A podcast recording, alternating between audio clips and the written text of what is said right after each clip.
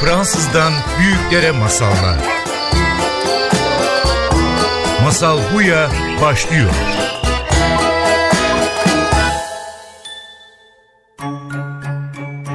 Hoş geldiniz. Masal Bu Ya başlıyor. Ben Judith ve bugün konuklarımız Sudenaz ve Elif Naz.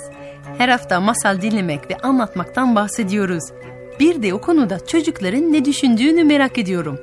O yüzden Düş Atölyesi'nde tanıştığım iki çocuk davet ettim bu hafta.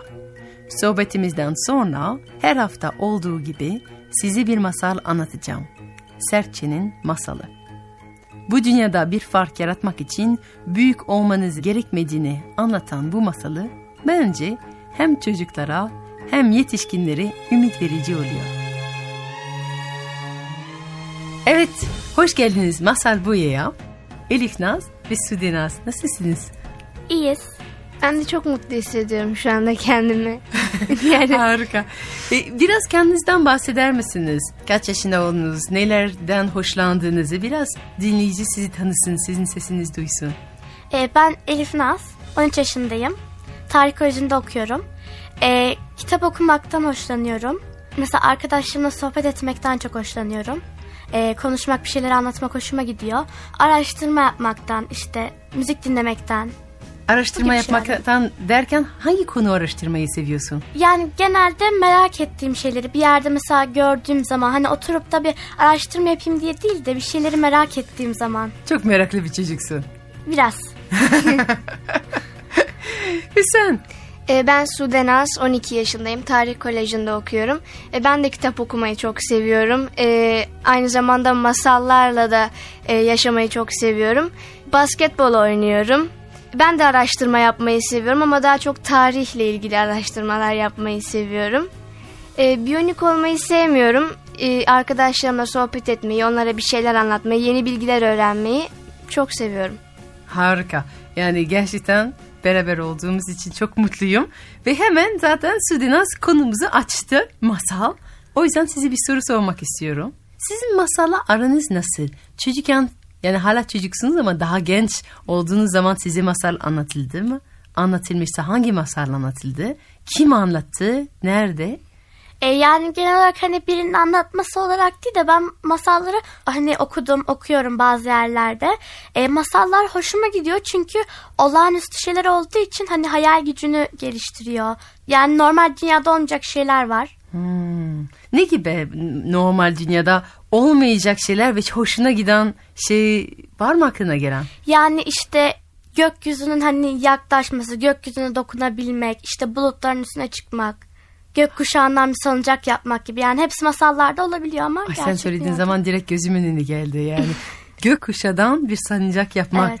Onu aklınıza getirmek bile bir keyif aslında. Yani şeker yemek gibidir aslında. Evet. Gökkuşağından salıncak yapıp nereye uçarsın sen? Nereye uçarım? Herhalde bazı gitmek istediğim yerler var. Da mesela böyle bazı okyanuslar olabilir ya da Paris olabilir. Gökkuşağı indirip salıncak yapıp Paris'e uçarsın. Yukarıdan böyle insanlara bakmak, gökdelenlere. Ay, harika, yukarıdan farklı bakış açısı kazanmak. Evet. Çok güzel. Peki senin için Sudenaz nasıl? Bana da şu anda masal anlattılar. Siz de anlattınız zaten. Çok güzel masallar. Ben şöyle düşünüyorum ama evet, masallar hayal gücüyle var olan yazı türüdür ama gerçek dünyanın aslında birazcık da yansıtılmasıdır. Onu birazcık daha soyutlaştırarak anlatılmasıdır bence masal. Yani böyle düşünüyorum. Harika. Ve ikiniz hemen masal dediniz, hayal gücü dediniz. Yani sizin için çok el ele gelen iki kelime sanki. Masal varsa, hayal gücü varsa. Hayatınızda hayal gücü çok yer veriyor musunuz? Ben mesela yer vermeye çalışıyorum oldukça. Çünkü hayal gücü hoşuma gidiyor. Böyle gerçek dünyada olmayan şeyler. Benim hoşlanabileceğim şeyleri yani kendime göre ayarlayabiliyorum onu. Ben nasıl istersem hayal gücü. Öyle illa gerçek şeylere bağlı kalmasına gerek yok. Dediğimiz gibi gökkuşağına salıncak yapmak gibi. Gerçek olanaklara bağlı olmasına gerek yok. Biz nasıl istersek öyle oluyor. Sen ne düşünüyorsun o konuda? Hayal gücü yani... çok geniş bir yer bence, gökyüzü gibi, boşluk gibi. Hani istediğimiz zaman işte bebek de olabiliyoruz, büyük de olabiliyoruz. Bir zıplayışta bulutların üstüne de çıkabiliyoruz. Yani çok güzel bir şey ve ben de hayatımda yer vermeye çalışıyorum buna. Çünkü insanı rahatlatıyor. Evet. Şimdi sizce bir gerekçe mi hayal gücü? Yani bazı insan der ki ya tabii ki çocukların hayal gücü ihtiyacı var. Yetişkinlerin hayal gücü ihtiyacı var mı sizce? Yani bu dünyanın çalışması için, bu dünyadaki işler olması için hayal gücünün yeri var mı bu ciddi şehir dünyamızda? Bence yeri var, çünkü zaten insanlar hani fazla gerçekçi bence bazı yetişkinler. Bu kadar bence gerçekçi olmaya gerek yok. Biraz da hani hayal dünyası olunca, çünkü insanlar yetişkinleri daha mutlu eder bence. Sadece çocukları da yetişkinleri daha çok mutlu edebilir. Fazla gerçekçi bir yetişkin dedin. Fazla gerçekçi bir yetişkin senin gözünde nedir? Ne yapar fazla gerçekçi bir yetişkin? Neye inanır, neye inanmaz? Mesela hani bizim zamanımızda yetişkinler işte çalışıyorlar, hani arabalar, trafik sürekli böyle gerçek dünyayla sürekli düşünmekten mesela hayal kurmaya vakitleri kalmıyor. İşte işi düşünmeliler, çocuklarını düşünmeliler, başka şeyleri düşünmeliler, ama bundan kendi hayallerine vakit kalmıyor. Bence kendi hayallerine de vakit ayırmalılar, çünkü insanları rahatlatacak, mutlu edecek şeyler hayaller. Peki kendi hayallerine vakit ayıramayan yetişkinleri bir tavsiyen olsa, çünkü ben seni bir hayal etme uzmanı olarak görüyorum. Yani çocukların, yetişkinlerin kaybettiği bazı yetenekleri var sizin ellerinizde. Bence bir hazine verebiliyorsunuz. Siz bizim hocalarımızsınız, ben öyle görüyorum. Ve bu hayallere yer bırakmayan yetişkinleri sen nasıl bir hoca olsan, nasıl bir ders verirsin ya da nasıl bir tavsiye verirsin? Dediğim gibi hani bu kadar gerçekçi olmaya gerek yok. Hayallerine zaten yer verirlerse ben her insanın başarılı olacağına inanıyorum. Çünkü hayaller insanları mutlu eden şeylerdir. Eğer mutlu olduğumuz şeyleri de yaparsak başarılı oluruz. Ve ne yapsınlar? Bugün ne yapsınlar örneğin? Ya mesela hani işte öğle aralarına çıkıyoruz, öğle molalarına çıkıyoruz, işimiz oluyor. 5 dakika bile olsa bir hayal kurmaya, hayallerine yer versinler. Bir kitap okusunlar hayallerle ilgili. Bir masal. Bir masal okusunlar. Hayallerle 5 dakikanız ilgili varsa bir masal, evet, okuyun ve oradaki olayları hayal edin, görün mü diyorsun? Evet. O zaman nasıl değişir onların hayatı sence? Hani mesela her insan başarılı olmayı ister. Daha başarılı olurlar bence. Daha mutlu insanlar olurlar en başında. Çünkü kendi fikirlerine önem vermiş olurlar o zaman. Hayallerine önem vermiş olurlar. Masallar bizim biraz hayallerimizi yansıtıyor. Daha mutlu olmak, daha başarılı olmak mı demek hayatta, evet, senin için? Başarının, evet, tanımı senin için bu. Mutlu olmak. Evet. Ne güzelsin. Sude, senin için nasıl? Yani bence de yetişkinlerin hayal gücüne ihtiyacı var. Çünkü hayal kurmazsak eğer bence bir şey başaramayız. Ben bu gece gözlerimi kapattığımda işte gelecekte ne olmak istediğimi hayal ediyorum. Başka insanlar gelecekte ne olmak istediklerini hayal ediyorlar. Ve bunu başarmak istiyorlar. O hayallerine tutunmak istiyorlar. Çok önemli bence ki hayallerine önem vermezlerse kendilerine de önem vermezler zaten. Hani çünkü hayaller bir nevi kendilerini yansıtır. Bu yüzden önemli bence de hayal gücü. Hayallerine önem vermiyorsan kendine önem vermiyorsun. Vay Sude. Çok güzel. Sen aslında vizyon yaratmaktan bahsediyorsun. Yani gözlerini kapatıp geleceğe neler istediğini gördüğün zaman o zaman onu gerçekleştirebilirsin. Hayallerinde göremediğin bir şey gerçekleştiremeyeceksin. O yüzden bugün hayal etmek, yarın farklı bir dünya kurabilmek, yaratabilmek demektir senin için. Öyle mi? Evet. Bir de şöyle bir şey var. Bütün yani neredeyse çoğu yetişkin küçük çocukken kış akşamlarında böyle sobanın başına oturup masal dinlemişlerdir. O soğuk akşamlarda hani sıcacık ısıtırlar o masalları içlerini zaten. Büyüdüklerinde o hayal gücünü kaybetmemeleri gerekiyor bence. Çünkü o zaman o yeni dünyaları kurmaya, değişim yaratmaya kabiliyetlerini kaybederler, evet, mi diyorsun? Evet. Benim çok sevdiğim bir söz var. Dünyanın duyduğu masalları değişirse dünya değişir. Çok sevdiğim, bir yerde okuduğum bir söz. Ben buna inanıyorum. Çünkü tam söylediğin gibi Sudenaz aslında. Dinlediğimiz hikayeler masal olabilir. Dinlediğimiz hikayeler aynı zamanda haberlerde, gazetede, televizyonda anlatılan hikayeler haber olabilir. Onlar hepsi hikaye aslında. Ve duyduğumuz hikayelere göre dünyada neler mümkün olabileceğine inanırız. Yani bazen çok acayip bir çözüm hayal ederiz. Deriz ki böyle bir şey yaratılabilir mi? Böyle bir festival yapılabilir mi? Böyle bir yardım sunabiliriz. Ve çoğu insanların cevabı bu olur. Bence olamaz. Çünkü şu ana kadar hiç böyle bir şeyin olduğunu ya da yapıldığını duymadım. İnsanlar daha önce yapıldığını duymamışsa o zaman olamayacağını düşünüyor. Yani ne demek? Yapıldığını duyarlarsa mümkün olduğunu inanmaya başlarlar. Ve belki de bu hikayeler yaydırmak gerekiyor. Mümkün olan şeylerin hikayeleri yaydırmak gerekiyor. Ben senin söylediklerinde bunu duyuyorum. Biraz da hayaller belki buna yardım ediyor. Böyle bir şey mi söylüyorsun Sude sen? Evet. Yani her insanın hayatı zaten bir hikayedir, bir masaldır kendine özgü olarak. Her şeye somut yaklaşmamız saçma bence.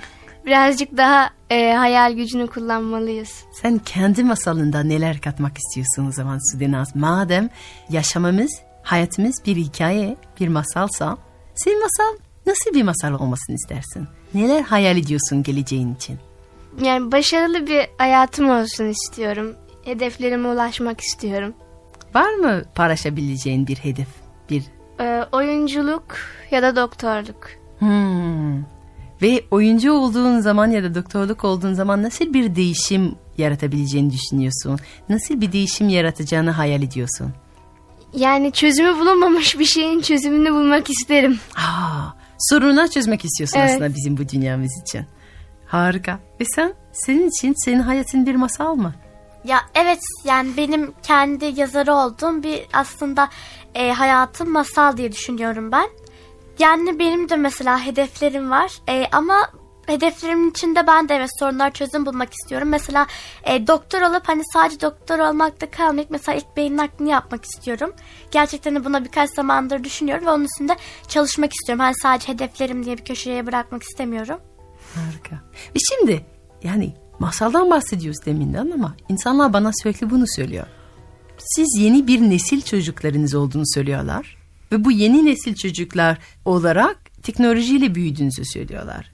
Sürekli işte akıllı telefonlar, tabletler, ekranlar, bilgisayarlar ve diyorlar sizinle ilgili bu yeni nesil çocuklar masal sevmez, masal onlara yetinmiyor, onların mutlaka interaktif bilgisayar üzerine bir eğlence ihtiyaçları var. Bu yeni nesil çocuklarına oturup göz göze sadece böyle ateş başında ya da dışarıda masal anlatmak eğlenceli gelmezmiş. Öyle diyorlar. Çünkü siz daha coşkulu, daha resim dolu, daha renkli, daha değişik teknolojik eğlenceyi tercih ettiğinizi söylüyorlar. Öyle mi? Ya aslında ben şöyle düşünüyorum, hani tabii ki teknolojiye de ihtiyacımız var, hani söylemiştim zaten araştırma yapmak, merak ettiğimiz konuları araştırmak için ama onun dışında mesela ben kitaplarımı televizyona tercih ederim çünkü bazı kitaplarımda hayallerim oluyor, bazı masallar oluyor. Masallarda da yine hani böyle şeyler, teknolojiye gerek var mı? Bence masallara, kitaplara da daha çok gerek var yine hayallerimiz için. Sen televizyona kitap için tercih ediyorsun. Evet. Ve sen diyorsun ki çünkü onları okuduğum zaman hayal ediyorum. Biraz açıklar mısın bu konuyu? Bu kelimeyi aslında, bu terim hayal etmek derken ne oluyor sende? Yani o kitap okuduğun zaman hayal ediyorum diyorsun. Ya aslında şöyle bir şey, hayallerimin ben engin bir deniz gibi olduğunu düşünüyorum. Hani sanki ben de böyle bir balık tutan biriymişim gibi de hani böyle oltayla o denizden bir şeyler alıyorum mutlu olmam için. Hani kendi mutluluğum için, kendi hayatım için. Yani aslında içinden geliyor. Evet. Dışarıdan biri onu getirmedi. Diyorsun ki bu ekran, daha belki çizgi film yapan kişi benim için bir balık çizdi ya da bir ağaç çizdi ya da bir küçük prenses çizdi. Ama benim hayalimden çıkacak prenses bana daha uygun. İçimden çıksın bu prensesin resmi, içimden çıksın bu ağacın resmi. Daha bana yakın, daha ruhumdan gelen ve ruhumu besleyen bir şey. Bunu mu söylüyorsun? Yani mesela televizyonlarda biz son zamanlarda işte televizyonların hani kaç ekran olduğunu ekranlarına göre büyütüyoruz. Bence televizyonların boyları değil de hani kitapların boylarını biraz daha ölçmeliyiz. Kitapların kalınlıklarını ölçmeliyiz. Televizyon ekranını ölçeceğimizde. Çünkü televizyonda bir ekranın içinde diğer insanların yaşadığı şeyleri izliyoruz. Onların hayatlarını izliyoruz. Ama kitaplarda ya da diyelim biz bir şey yazarken kendi hayatımızı yazabiliriz. Kendi hayallerimizi okuyabiliriz. İnsanlarınkini yapmaktansa kendimize. Kitap okurken kendimizle temastayız aslında. Evet. Başka insanların hayal ya da hayatları değil, kendi iç sesimiz ile bir temas kuruyoruz. Kitap okurken kendini daha iyi tanıyorsun. Evet. Olağanüstü. Peki senin için nasıl? Yani bugün bu yeni nesil çocuklardan birisin. Senin için teknoloji, senin aran nasıl? Teknolojiyle büyüyen bir çocuğun hayatında masallar için yeri var mı? Bence her çocuğun, yani her insanın hayatında masala bir yer vardır. Hani bunlar yeni nesil çocukları, masalla ilgilenmezler, masalı dinlemezler diye bir ön yargı öne sürülmemeli bence. Masalı da oyuna çevirerek, masalı da hani sizinle yaptığımız gibi güzel, eğlenceli bir anlatıma dönüştürerek bence her insanın ilgisini çekebiliriz. Benim de teknolojiyle aram çok iyi değil zaten, hani çok ilgilenmiyorum. Daha fazla işte Elif'in söylediği gibi kitap okuyorum. Çünkü kitap okurken kendimi kitabın içindeki bir karaktermiş gibi hissediyorum. Onun duygularına bürünüyorum. Onun kıyafetlerine giyiyorum kendi üstümde. Benim de hoşuma gidiyor masal dinlemek, kitap okumak. Teknolojiyi çok sevmiyorum. Şimdi ben geçen sene sizin davetiniz içine, yani Tarih Koleji'nin çocukların davetinin üzerinde sizin okurunuza geldim ve masal anlattım. Benim çok hoşuma gitti. Yani çocukların böyle bir talebi oluyor olması. Sizin için böyle bahçede toplandık. Bahçede mumlar yaktık. Siz beni ağırladınız. Nasıl bir akşamdı? Nasıl bir şey? Hep beraber ebeveynler, çocuklar beraber oturduk ve masal anlattık, dinledik. Nasıl bir deneyim sizin için? Benim için böyle sanki hani değişik bir ortamdı. Biz işte hani o gün okula gittik. Hani daha sonra işte evlerimize gittik. İşte arabalar, trafik falan. Sonra biz geldik oraya, böyle bir bahçede işte mumlar, yastıklar, böyle direkt bir hayal dünyası. Yani o gün hava bile sanki böyle hani başka bir ortam gibiydi. Böyle bir hayal dünyası gibiydi. Benim için gerçekten çok değişik bir ortamda. Özellikle dinlediğim masalların, bir de ben şunu düşünüyorum. Normal bazı okuduğum masallar farkları vardı. Daha çok hayal gücü içeriyordu. Daha çok olağanüstü şeyler vardı. Ve masallar bence bizlere örnek oldu, sizin anlattığınız masallar. Çünkü içlerinde gerçekten bazı komik de olsa çıkarılması gereken dersler vardı. Yani masallar aslında gerçek hayatımıza yardım ediyor. Evet diyorsun. Aslında hayal gücüyle de süslenmiş olsa gerçek hayatımıza yardımcı olan şeyler. Teşekkür ederim. Senin için nasıldı? Benim için de çok güzeldi. Dışarıda başka bir dünya varken bizim küçük bahçemizde çok daha güzel, samimi, güzel bir ortam vardı. Ve teknolojiyle hiç bağlantımız yoktu. Yerlerde mumlar vardı, siz vardınız, minderlere oturuyorduk. Bence çok güzel bir gündü. Hayatımın en güzel günlerinden bir tanesiydi. Ve ben o günden sonra gerçekten hayatıma daha çok dikkat etmeye başladım. Sonra sizden ders aldık. Ve siz hani bir kere demiştiniz etrafınıza dikkatlice bakın diye. Ben o günden sonra işte çok farklı bakmaya başladım artık her şeye. Yani güzel bir gündü. Farkındalık egzersizi beraber yaptığımız. Aslında hikaye anlatabilmek için ilk önce etrafımıza bakmak gerekiyor. Her zaman söylediğim bir şey var. Masalcının aslında bir sözü var. Dinle, oku, etrafa bak. Anlatmak sanatın, malzemen dünyadır. Ve size şey söylemiştim çocuklar. Eğer siz de masal anlatmak istiyorsanız o zaman ilk önce etrafınıza bakmanız gerekiyor. Okumanız gerekiyor ki zaten çok okuyan çocuklarsınız. Okumanız gerekiyor, etrafa bakmak gerekiyor ve fark etmek gerekiyor. Yani yürüdüğüm sokakta neleri görüyorum, kim var, nasıl sesler var ve bütün duyularımızla etrafımıza bakmak. Ne görüyorum, ne duyuyorum, nasıl bir tat, nasıl bir koku, nasıl hissediyorum bunun içinde. Sen diyorsun ki o günden sonra biraz sokaklarda biraz daha fark etmeye başladım. Neler fark ettin? Yani satıcıların sesleri, araba sesleri, bazı hayvanlar, birbirleriyle tartışan, kavga eden hayvanlar, insanlar. Gülen, güle güle okula giden çocuklar. Çok farklı bir dünya olduğunu gördüm etrafa bakınca, yani açıkçası. Senin için benzer bir deneyim oldu mu? Evet, o günden sonra etrafıma gerçekten daha dikkatli bakmaya başladım ve şunu keşfettim ki aslında bizim bakma yönümüze bağlı. Mesela diyeyim biz çok gerçekten olağanüstü olan bir şeyi de işte onu gerçek, sıradan bir şey gibi görebiliriz. Ama gerçekten çok sıradan bir şey de eğer ona mutlu bir şekilde, bakmak istediğimiz şekilde bakarsak onu kendi hayallerimize kurgulayabiliriz. Var mı bir örneğin?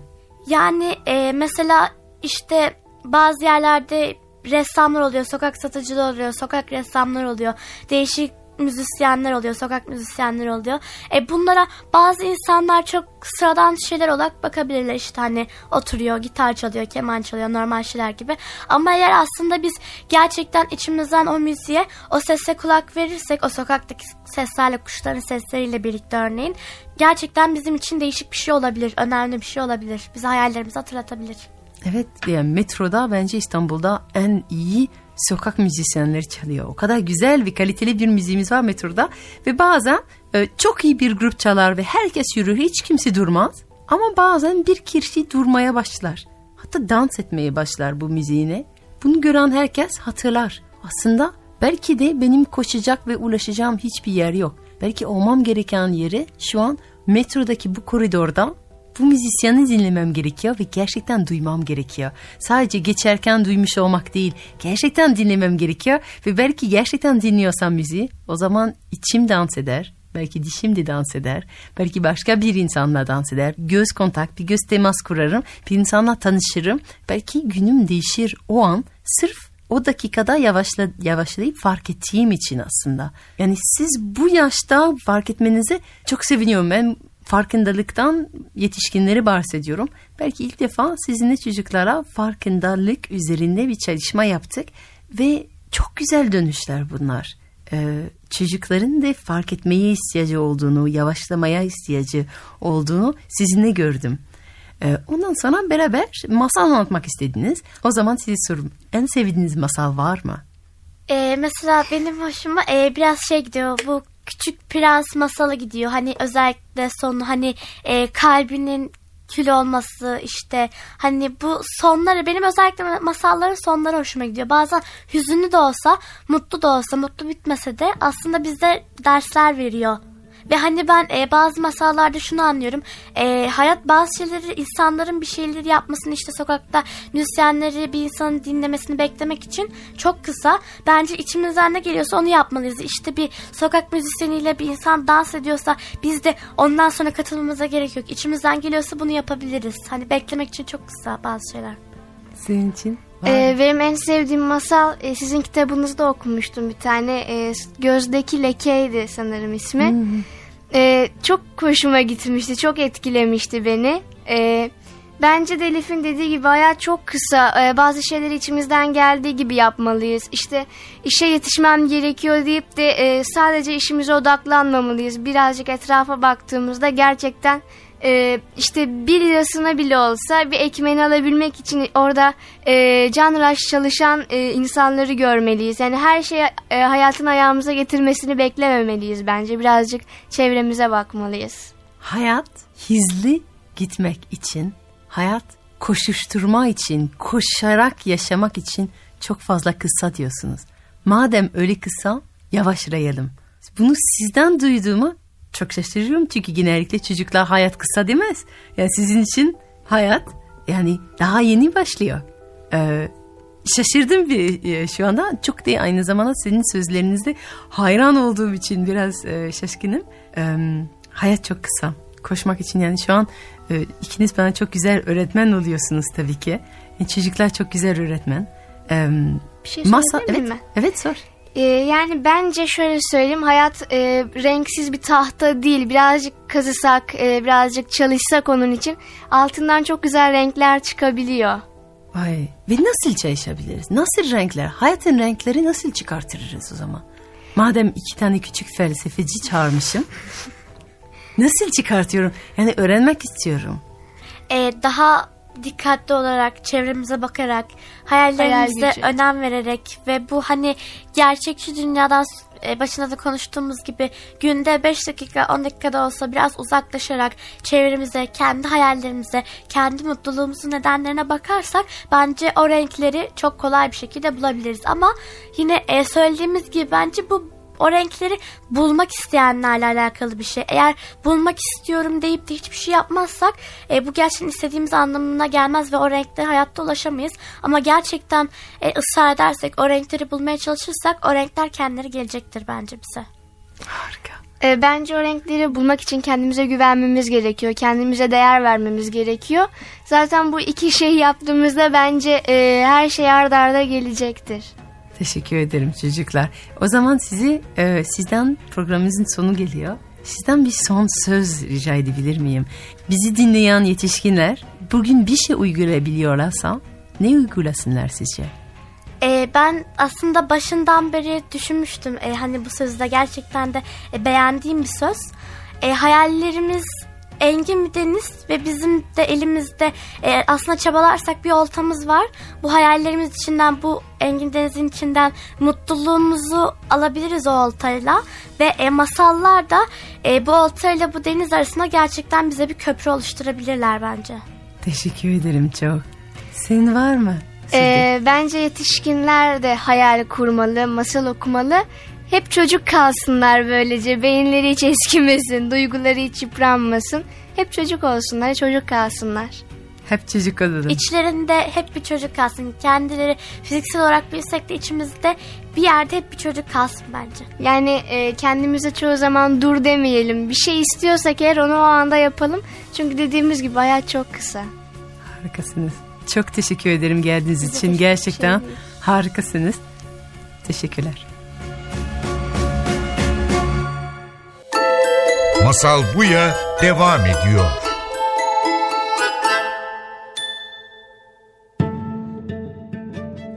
Ve şimdi masal zamanı başlıyor.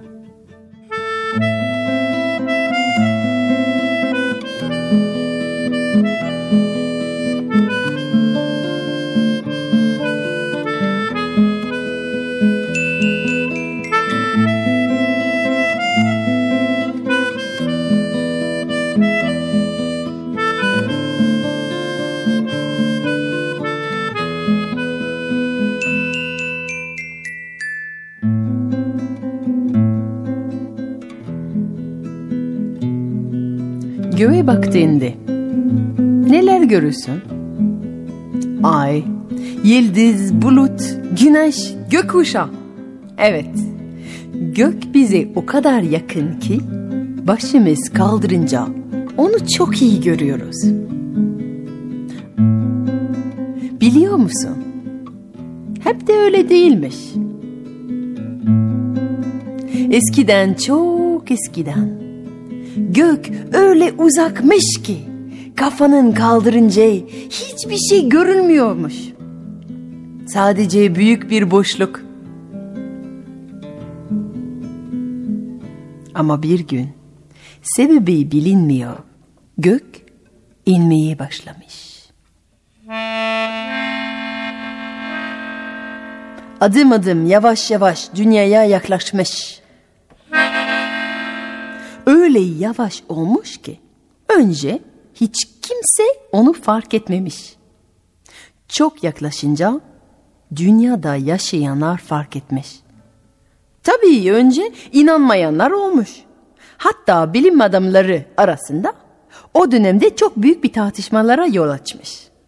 Kimisi aslında göğün yaklaşıyor olmasının sadece bir optik illüzyon olduğunu söylüyormuş. Göğün yaklaşıp yaklaşmadığını ölçülmüş olmasına rağmen bazı bilim adamları aslında bunun sadece dönemsel yaşanılan sıradan bir olay olduğunu öne sürüyormuş. Bu tartışmalar devam ederken gök tabii inmeye devam etmiş. Ve bir gün öyle aşağı inmiş ki dünyadaki en yüksek binaların ve kulelerin üstüne yaslanıp onları yıkmış. O zaman herkes endişelenmeye başlamış. Gök her gün daha yaklaşıyor ve hiç duracağına da benzemiyormuş. Hayvanlar, insanlar aralarında konuşmaya başlamışlar. Bir şeyler yapmazsak yakında gök inip hepimiz ezer, yok oluruz. Ama ne kadar korksalar da herkes çaresiz hissediyormuş. Ne yapabiliriz ki? Bu kocaman gök. Onun yanında biz neyiz ki? Yaptığımız hiçbir şey etki etmez. Hiçbir şey.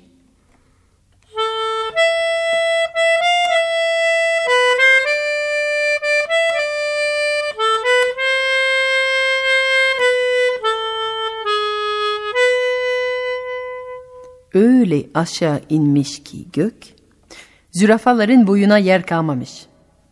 İlk onlar boyun bükmeyi başlamışlar.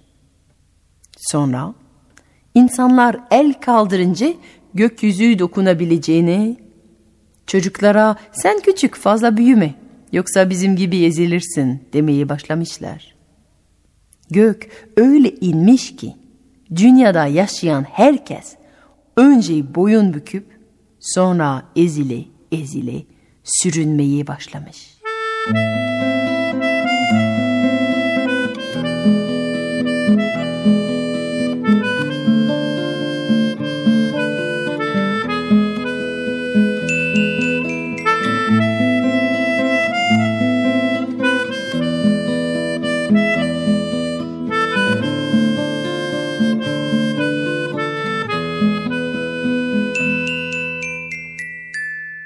Bir gün aslan yolunda yürürken bir serçeye rastlamış. Serçe büyük bir kayanın üstüne çıkmış, sırt üstü uzanmış, kürdan kadar ince küçük bacaklarıyla göğü itmeye çalışıyormuş. Aslan afaladı. Sen küçük ne yaptığını zannediyorsun böyle? Aslan kral görmüyor musun? Bizi ezen göğü itmeye çalışıyorum. Bunu duyan aslan. Ne? Sen kendini görmüyor musun? Ne olacağını zannediyorsun ki? Binaları yıkan, en güçlü hayvanların boynunu büktüren göğü zayıf küçük bacaklarınla itsen ne olur, itmesen de olur. Herhangi bir fark yaratacağını mı düşünüyorsun demiş. Serçe de belki işe yarayamayacak ama direnmeden ezilmeyi kabul edemem. En azından denemem lazım. Aslan kral bu tavrın hem komik hem aptalca olduğunu düşünmüş.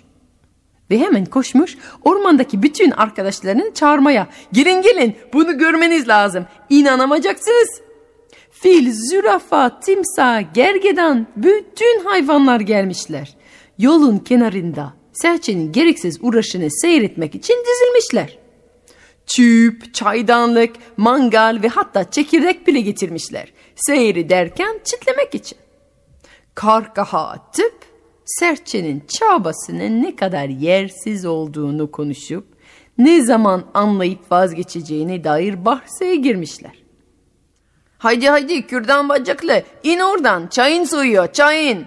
Haydi şimdi vazgeçersen ekmek kırıntılarımızı veririz sana. Gel dostum gel. Ama serçe vazgeçmemiş.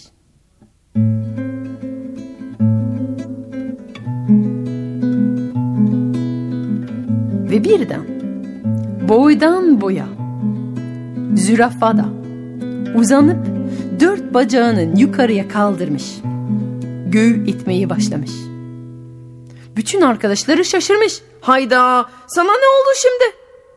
Belki işe yaramaz ama ben de denemeden ezilmek istemem. Bunu duyan gergedan da hemen uzanmış. Doğru. Bu küçük aslında hepimizin yaşamı hakkını korumak için uğraşıyor. Ümidim pek yok da. Ama ya olursa? Deyip bacaklarıyla göğü itmeye başlamış. Gergedan kadar güçlü ve büyük bir hayvan katildığını görünce geri kalan herkes de takip etmiş. Aslan tek başında bir elinde çay bardağı ötekinde çekirdekli kalınca dayanamamış. Sırf yalnız olmamak için o da sırtüstü yatıp dört bacağını havaya kaldırıp yukarıya doğru itmeye başlamış.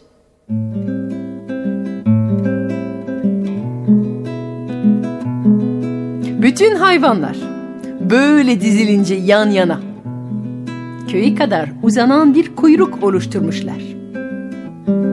Ve köydeki onları görünce yanlarına uzanıp aynısı yapmışlar. Ve o köydeki herkes yan yana uzanınca komşu köye ulaşmışlar.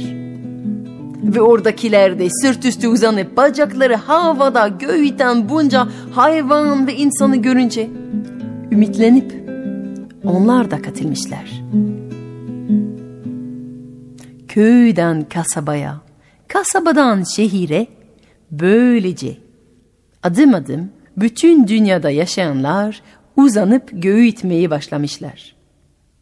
Sonra ne mi oldu? Aslında onu biliyorsun.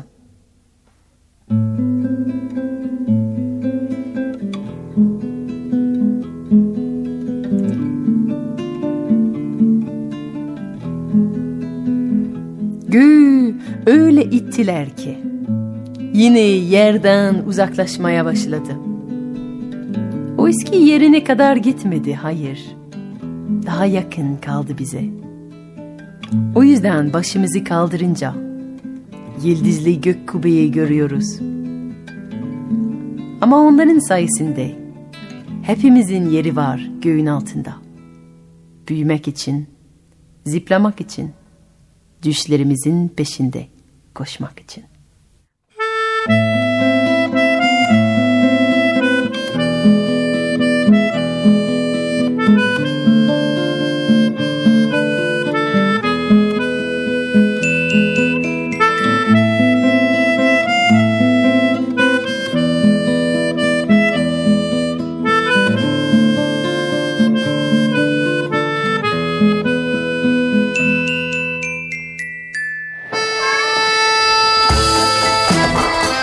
Fransızdan büyüklere masallar.